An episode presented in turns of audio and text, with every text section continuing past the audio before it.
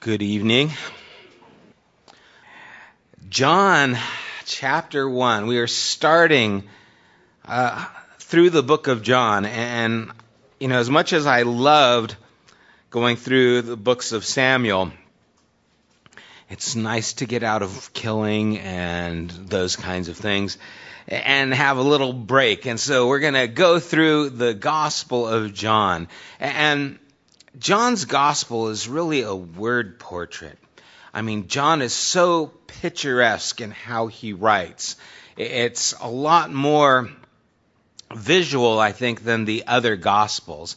And as we're going to start getting into it, you're going to see that it's so different even in how it starts. We don't have so many of the things that we have in the other gospels. It doesn't start with, you know, Jesus was born in this manner. There's no manger scene in the Gospel of John. There's no demonic activity that takes place in the Gospel of John. Really, he focuses on eight miracles, and these miracles are, are pointing us to something. He, he's trying to make a declaration. And if you want, turn to the very end of John, John chapter 20 verse 30 and 31, John tells us why he is writing this book. In verse 30 of John chapter 20, he says, The disciples saw Jesus do many other miraculous signs, in addition to the ones recorded in this book. But these are written that you may continue to believe that Jesus is the Messiah, the Son of God, and that by believing, in him you will have life by the power of his name. And so he is writing these things. There's a whole lot more that took place, but he is accounting these things so that you can continue to believe that he is the Messiah, the Son of God, and, and that by believing in him you will have life by the power of his name. The idea of miraculous signs were there to point us to something. It wasn't just to wow us. Wow, look at what Jesus did. He did a miraculous sign. Everything that John writes about that Jesus did is to point us to that he is the Messiah. And that in believing in him, we would have life and have life in his name. And there's a few words that are here that we're going to hear over and over again throughout this book. The word believe shows up in one form or another almost a hundred times. And, the idea of believe is faith. It's trusting in, it's putting our stock in. And so we're going to see this is one of John's themes. It's all about believing, believing, believing. And we're also going to see this word life. It's used like some 36 times, 17 times regarding eternal life, but there's no evident change in the meaning. In other words, when he uses the word life, he always seems to mean this life of abundance, this life of lasting, this life of something good. And it's not just an existence, it's about a life that is connected to Jesus, to God. And so he's trying to get us in this conversation. John was a fisherman. He was one of the sons of Zebedee, his brother James, not the Lord's brother, but his brother was also one of the disciples. He was part of Jesus' inner circle. Peter, James, and John were with Jesus on various occasions where we don't see all the apostles. We see them in the transfiguration in the Garden of Gethsemane. And so Jesus had these guys who he was really close to, who saw a little bit more than some of the others. John presents himself not by name, but as the disciple whom Jesus loved. And it's not that he didn't love the other ones. It's just that's how he felt. That's how he's going to acknowledge himself. I am the one that Jesus loved. And it's really endearing.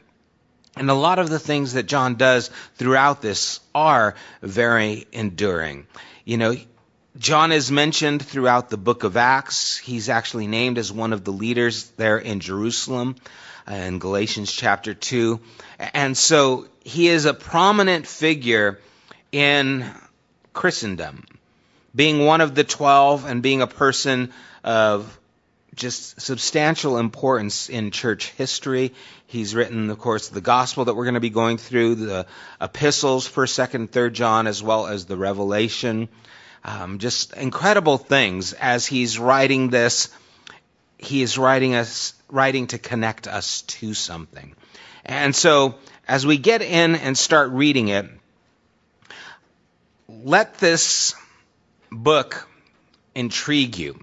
It's meant to provoke you to life, to help you to believe, to engage you to think that Jesus is the Messiah.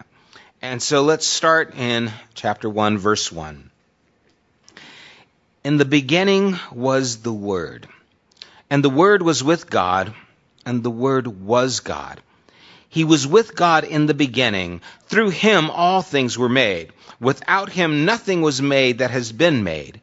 In him was life, and that life was the light of all mankind. The light shines in the darkness, and the darkness has not overcome it. In the beginning was the Word. Does that remind you of any other places in Scripture? Genesis, right? In the beginning, God. Now, why do you think John is writing in a way that's reminding us of Genesis 1 1? And why is he using this terminology of the Word? What are some thoughts on that? Right. So, so just as God is eternal and was in the beginning, so is the Word. And so it is meant to connect us to that thought of God in the beginning. But now, why does he use this word, the word? I mean, understand this that John's gospel is written to Jewish people, but it's also written to the Gentile believers. It's written to humanity. Whereas Luke's gospel was directed specifically towards the Gentiles, actually Luke's and Mark's. And Matthew's gospel was directed specifically to the Jewish people because that it began with the genealogy and there's a lot of fulfillment of scripture that comes into the play. But John is writing it with a little broader audience in mind. And so he's trying to be very inclusive. And this idea of the word or the word there in the Greek is the logos and it was something very prominent in Greek. Plato talked about it. Plato had this idea that behind everything there is a thought. And so that was the, the logos is this, this thought, this word. And then the Hebrew mind was behind every thought there must be a thinker. And so he's appealing to both sets of people here. He's dealing with the, Greek philosopher. He's dealing with those who come from Jewish tradition, and he's using this word logos or logos because it is significant in what it means. It has to do with expression. And what he's doing is saying that in the beginning was the expression of God, this thought of God, this person who is behind the thought He's writing this to let us know about Jesus and who he is and to get us to start thinking of this differently. And then he says, through him, all things were made. He was with God in the beginning. Through him, all things were made. That means that he is not one of the things that was made, but literally he is responsible for making these things. He, he's not a part of the creation, he's actually above the creation. So the idea here is now he is someone who is responsible for creation. And so the relationship that is taking place with this expression and who was with God, and that idea of was with God literally means face to face. It's having to do with this conversation. It's kind of this continuous action, this continuous relationship that is taking place with this word who was with God having this conversation. In fact, he was God. And this is one of the foundational things that John is proclaiming throughout this book is that Jesus is the expression of the invisible God. And so, all those times where Jesus will say things like, Before Abraham was, I am. All the times he uses the I am, it is connected directly to that expression in the Hebrew mind that was God's term, God's name. And so it is purposely meant to bring this kind of unity in thought between Jesus and God. Turn with me to Colossians chapter 1. Colossians 1, verse 15 and through 20. Paul kind of picks up on this and the idea of Jesus being part of the creation in a unique way that he's actually responsible for it and not just part of it like us or the rest of things that we see and know. In verse 15 he says the Son is the first is the invisible let me try that again. The Son is the image of the invisible God, the firstborn over all creation. For in him all things were created, things in heaven and on earth, visible and invisible, whether thrones or powers or rulers or authorities, all things have been created through him and for him. He is before all things, and in him all things hold together. And he is the head of the body, the church. He is the beginning of the firstborn from among the dead, so that in everything he might have the supremacy. For God was pleased to have all his fullness dwell in him, and through him to reconcile to himself all things, whether things on earth or things in heaven, by making peace through his blood shed on the cross. And so Paul is echoing what John has just written that Jesus is the firstborn of all creation. And when he says the firstborn, he's not talking about, well, he was someone who was now born. What he's talking about is he was the preeminent one, or like he says later on, that he might have supremacy. He is the important one. Remember, there'd be times where God would say, and Jacob is my firstborn. And why would he say that? Esau was born first, right? No, because Jacob is the one that got the blessing and the birthright. And so God is making us know that Jacob was the one that he gave favor to, even though Esau was born first. Jesus is the firstborn of all creation, and the idea is he is the one who has that privilege. He is the one is, who is in a unique place, and God has entrusted him with creation and everything. And so we're immediately seeing that Jesus isn't just another dude. Okay, there's something unique about him from this person who was one of his followers. Not only was John one of his followers, John also actually, we believe, was Jesus' cousin. In chapter 19, where Jesus is on the cross and Mary is there with her sister, the sister is named and it's John's mother's name. And then Jesus looks to John and says, Behold your mother, woman, behold your son. And there's that kind of connection, entrusting her care to John. And so there is family connection there as well, which to me is even more interesting. Because I have cousins, and there's no cousin that I'd ever say, you know, my cousin, they're God. You know, I, it's just, I might like them, you know, but I know them. But John, as well as James, as we've been going through his epistle, gives Jesus this place of authority that I think is important to recognize. And so at the beginning, John is writing these things about Jesus to help us understand that something special is taking place here. Something unique is taking place in this person. And then he goes on in verse 4 In him was life and the life was the light of mankind. The light shines in darkness, and the darkness has not overcome it. Have you noticed he hasn't given his name yet? He doesn't even tell us his name until like verse 17 or something like that. It's like, what's with that? it's almost as if John is saying, you know, I want you to know who he is, and before you make less of him by thinking of him as just this person, I want to expound how I see him. And so I'm not just writing about Jesus, I'm writing about in him was life. And the life was the light of all mankind. He's not just a guy who had life, in him was life.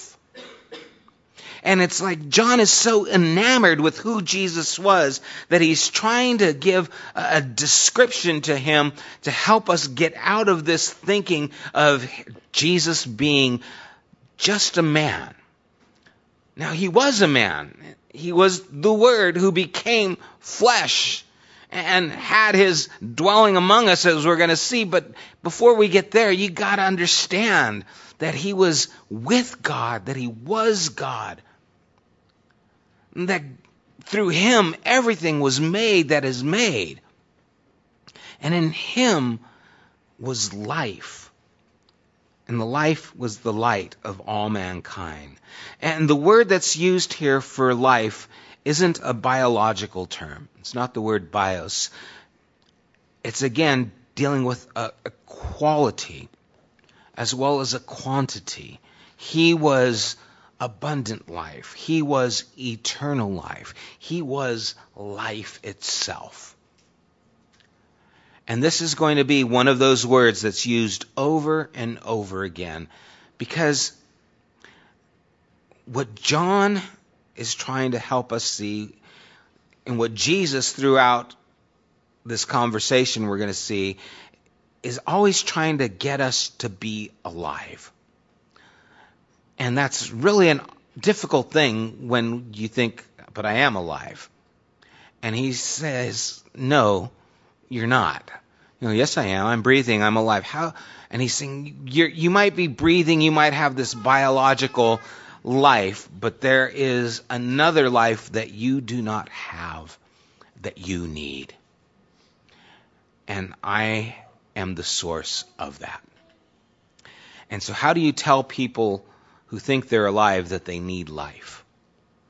How, how do you explain to a person who's deaf what music sounds like? How do you try and bring to understanding a person who's blind what colors look like? or texture? How do you explain to someone who can't taste what an In N Out burger tastes like? I mean, unless you compare it to McDonald's, you you don't know. You just give a description like, oh, okay, I don't understand. But then when you experience it, it's different. And that's what John's trying to do is help us to see that he's different. I, I got to tell you about him. And him was life. And that life was the light of all mankind. Now, the idea of light is again illumination. The light shines in the darkness, and the darkness has not overcome it. In other words, the darkness could not stop it, the darkness cannot quench it, the darkness is no match for it. Any thoughts on these first few verses? Nada? Okay, verse 6. There was a man. Now, the way he's firm, phrasing this is it means literally there came into being a man. So he's automatically making a distinction between this guy and the Word. The Word was with God, the Word was God, the Word always was, but there came into being a man sent from God whose name was John. Now we're talking about John the Baptist. He came as a witness to testify concerning that light so that through him all might believe. He himself was not the light. He came only as a witness to the light. Why do you think he's giving us this little side note about John the Baptist. See you guys. Gloria is having a hard day. Yeah, they were giving credence to John the Baptist as being maybe the Messiah. There was actually, I mean, we believe that John's gospel was written probably around 75, 80 AD. And even at that early stage, there were people who were already beginning to worship John the Baptist.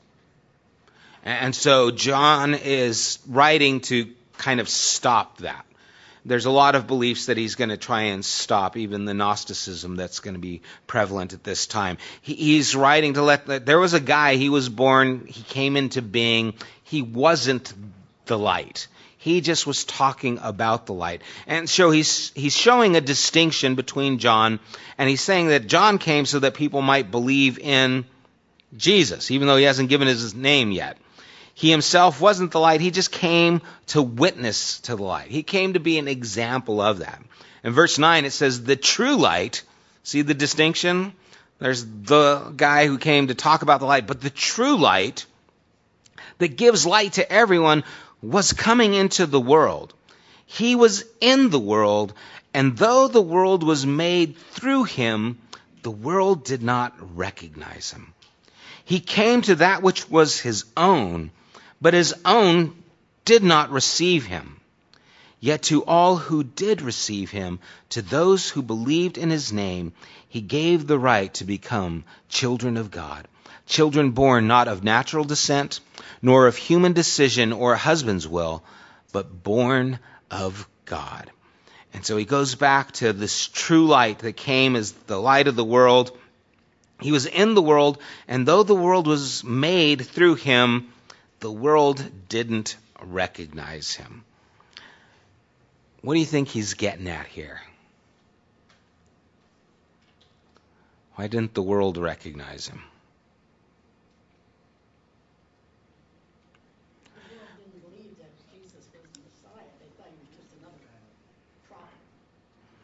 I mean, how would you recognize God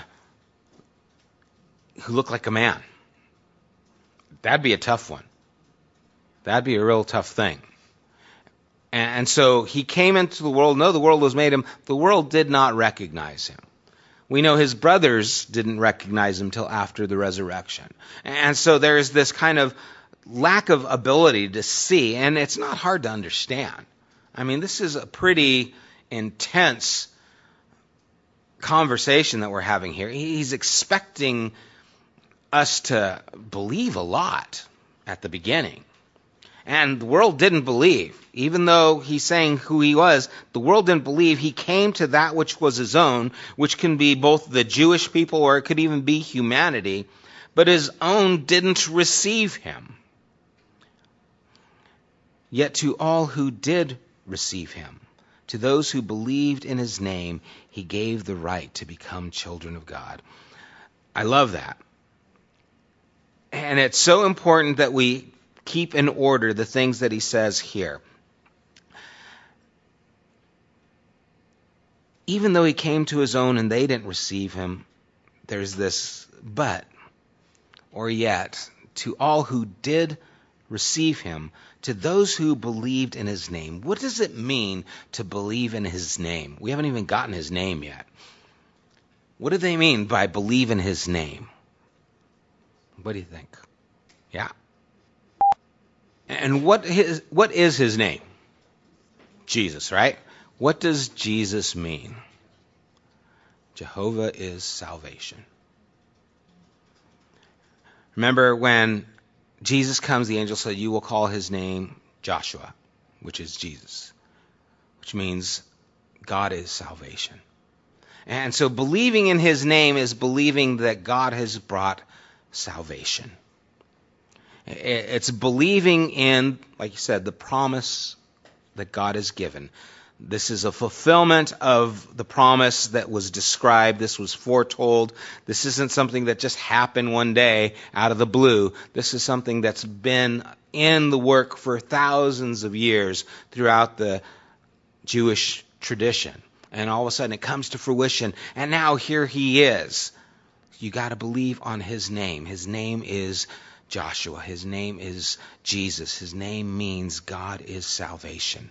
His name has brought salvation to us. And so if you receive him, to those who believe in his name, he gave the right to become children of God.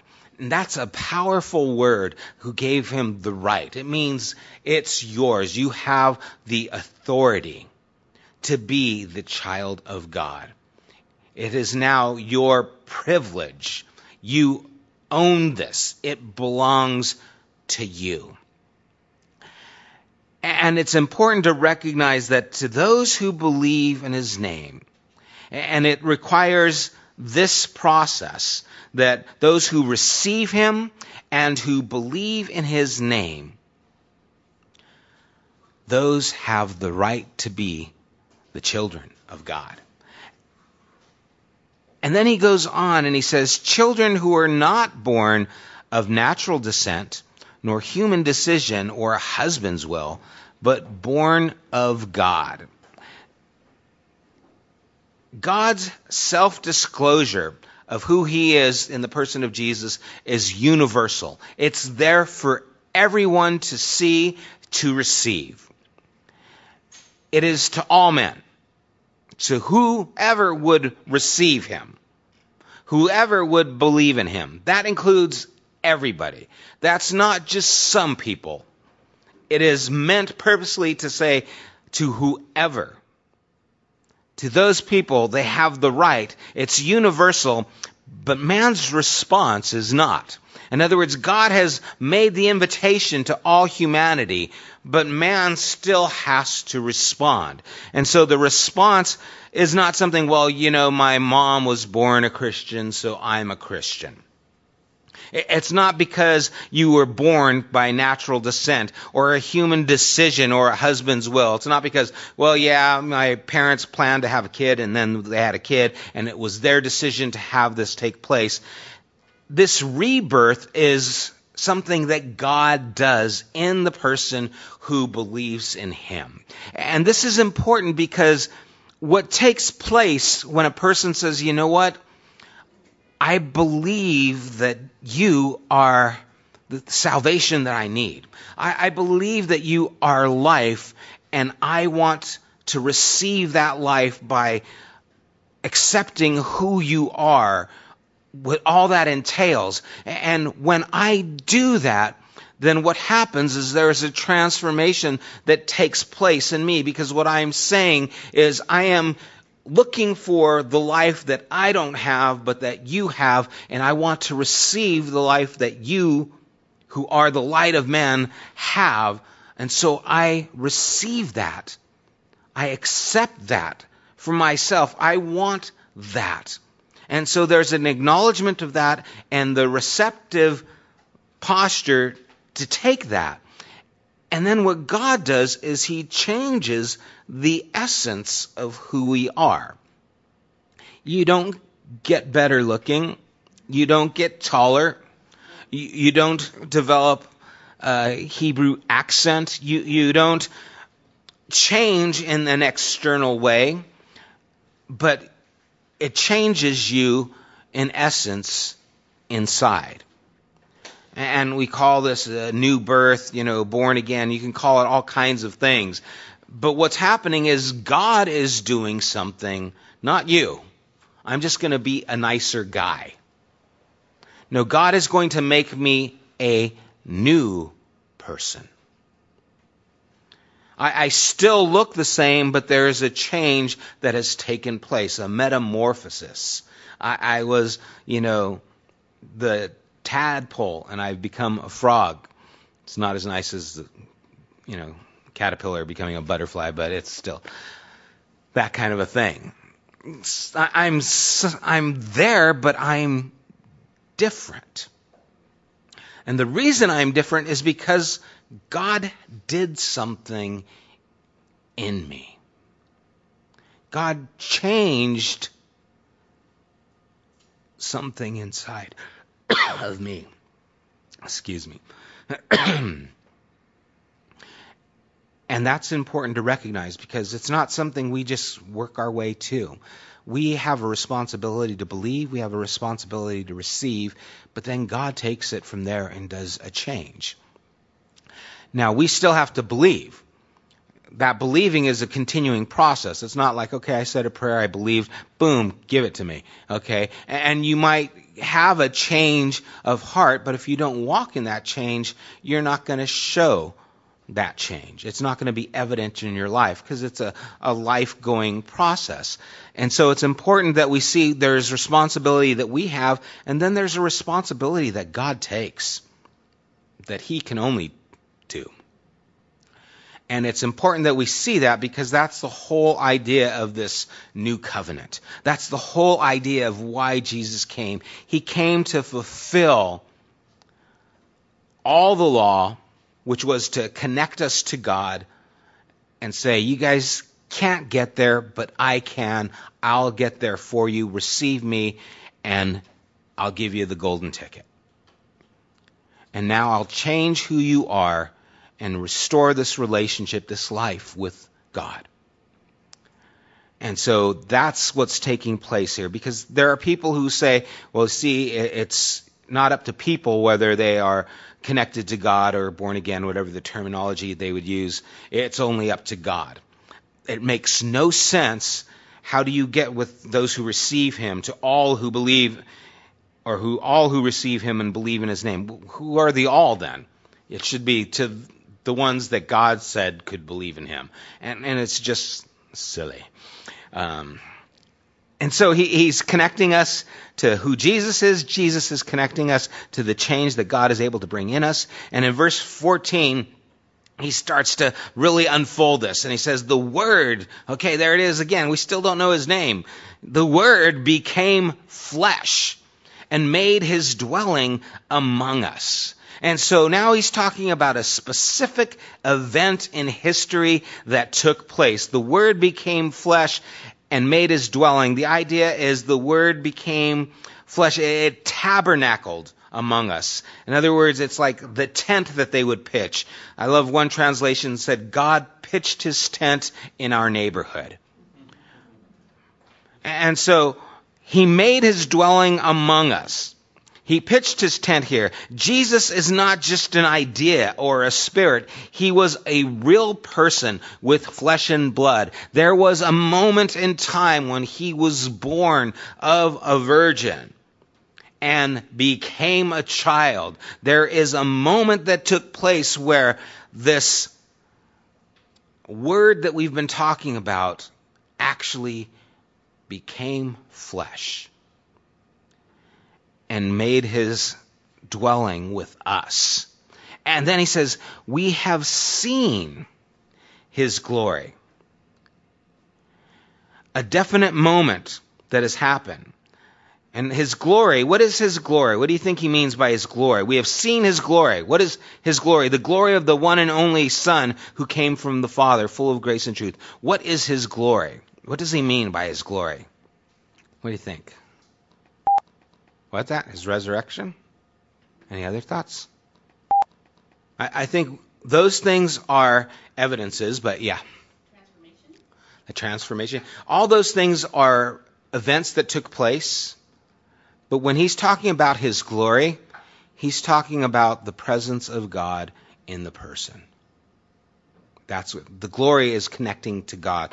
The, the kabod, the, the glory of God, the weight of God, the, the reality of God is in him.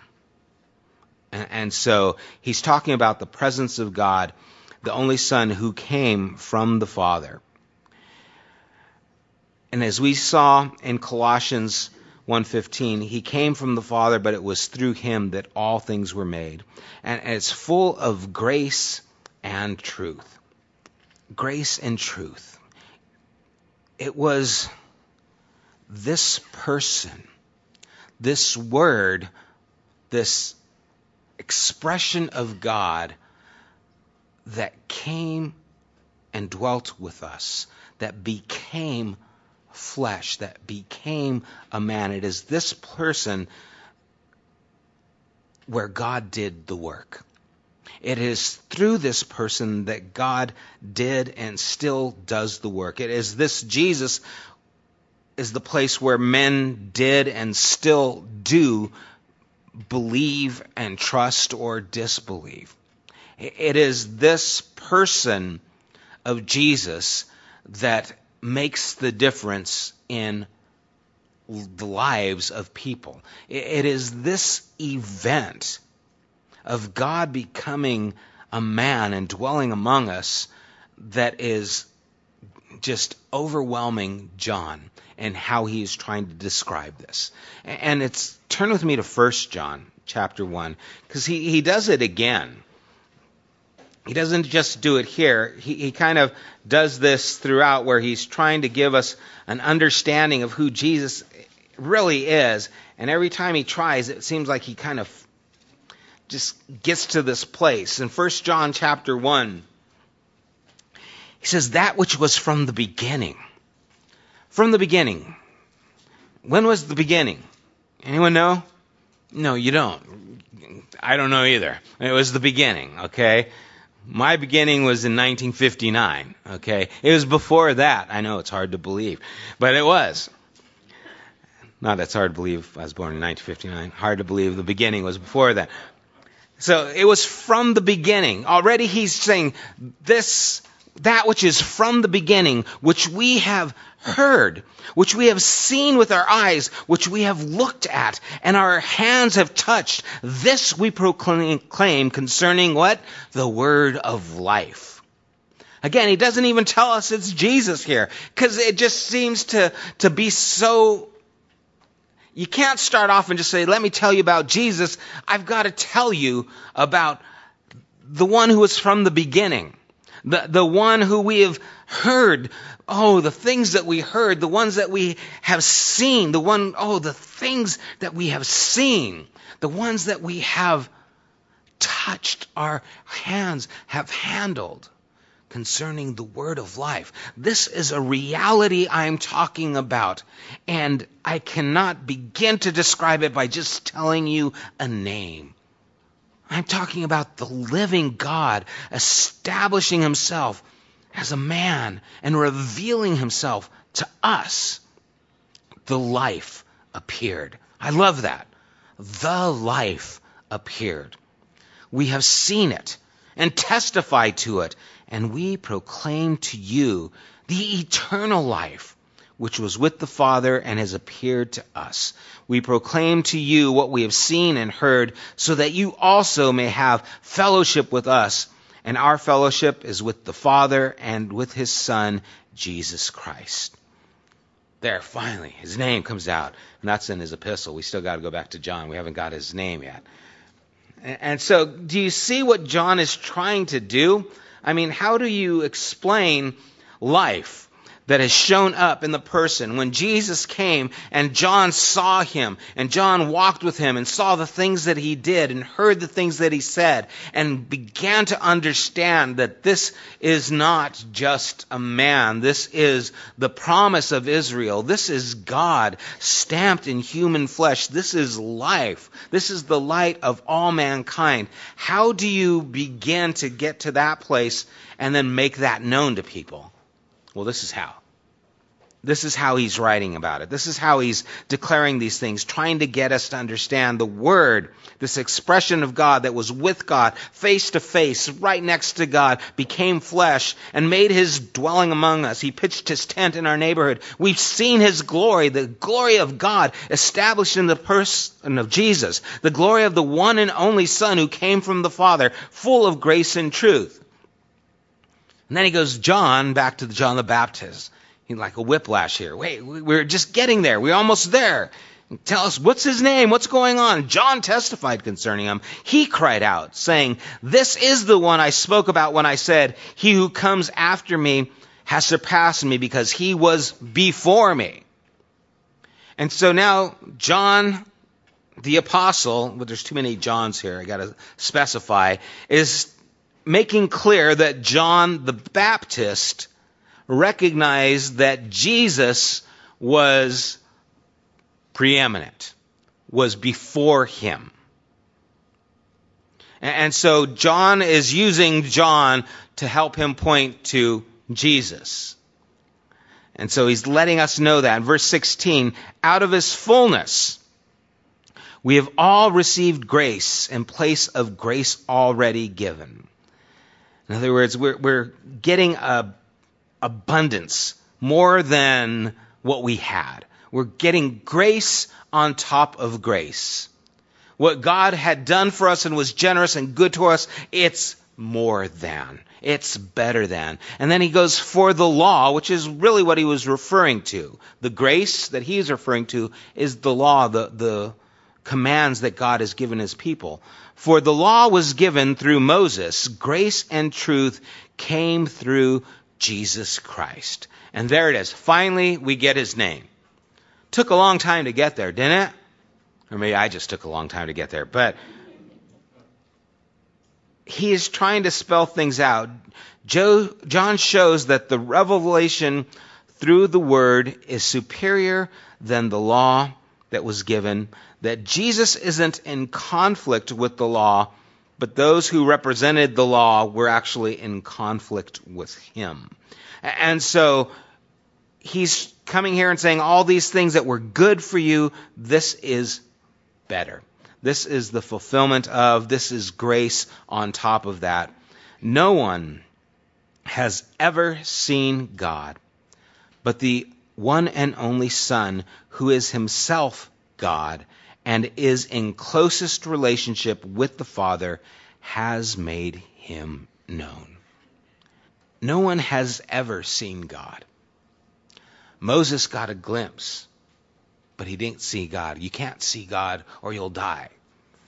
And he goes, Well, I'll let you see the afterglow from where I was. And so Moses was tucked in the cleft of the rock and only got a glimpse of an idea of who God was, but could not see him fully. No one has seen God but the one and only Son, who is himself God and is in closest relationship with the Father. This is going back to what he says, and the Word was with God.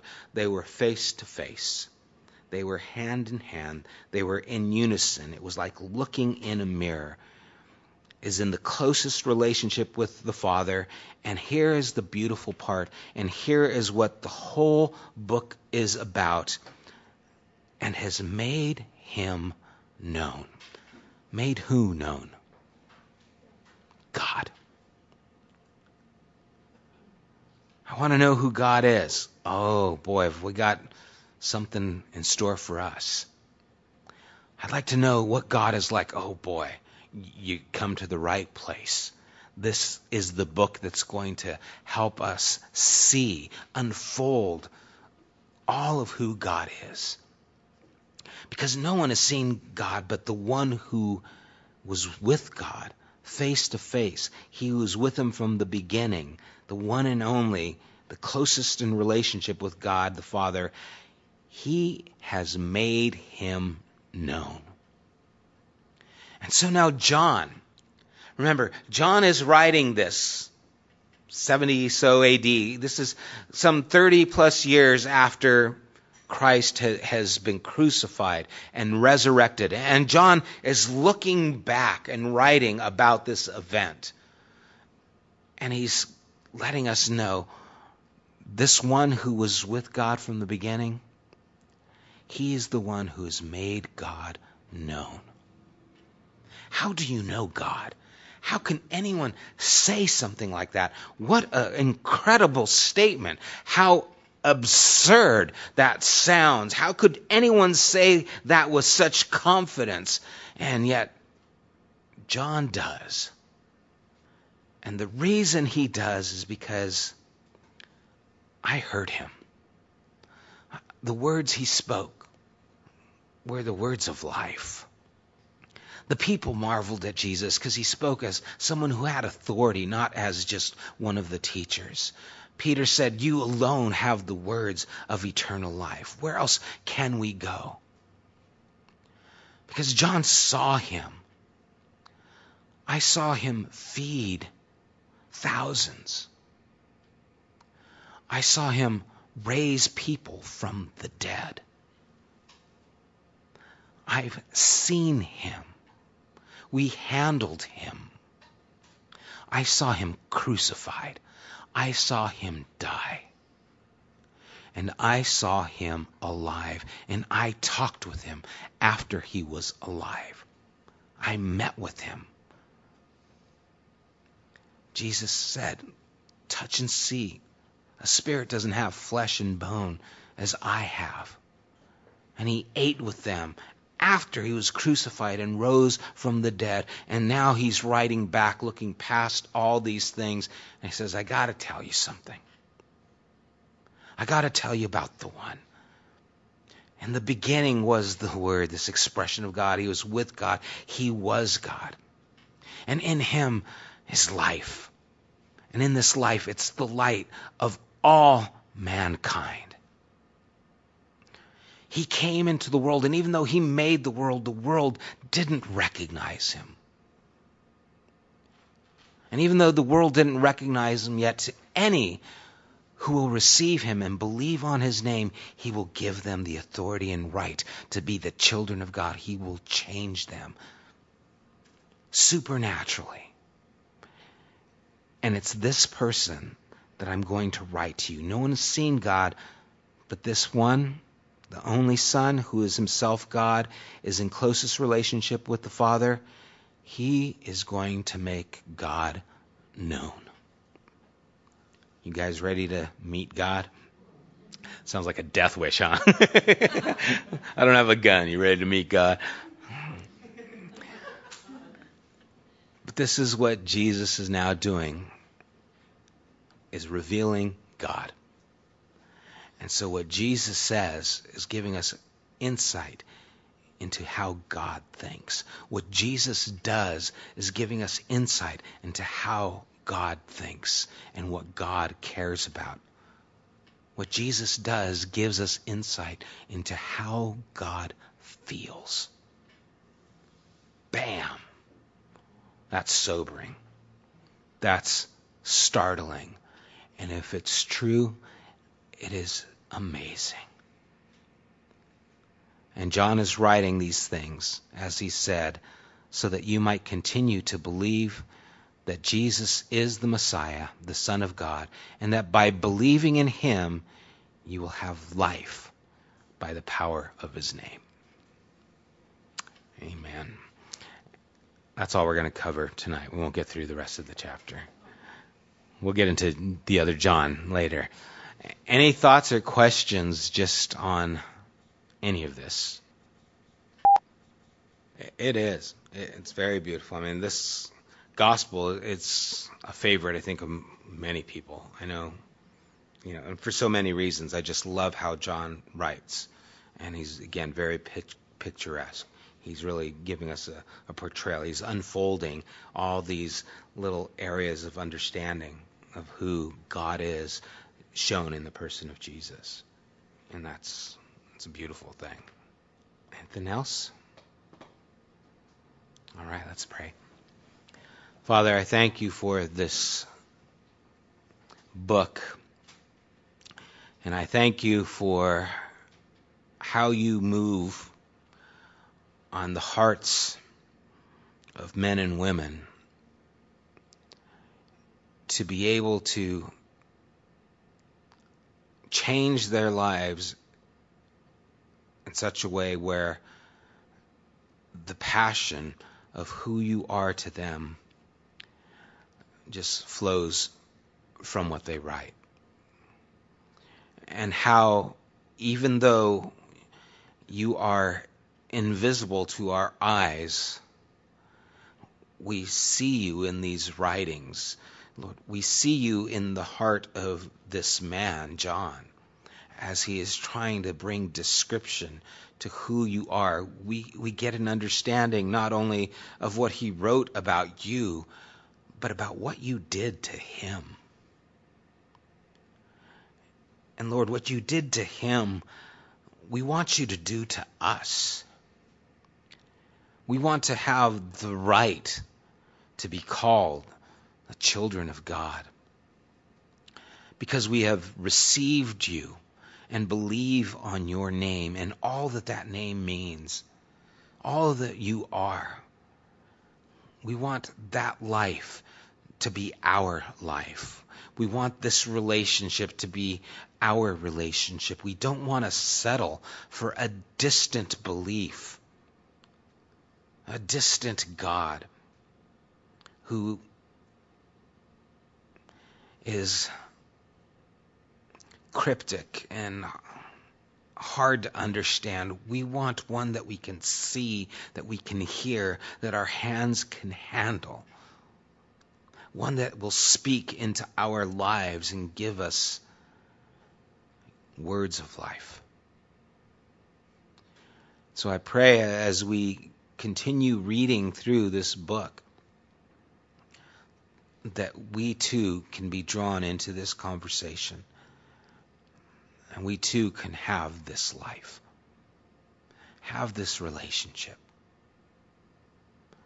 have this right to be called children of God.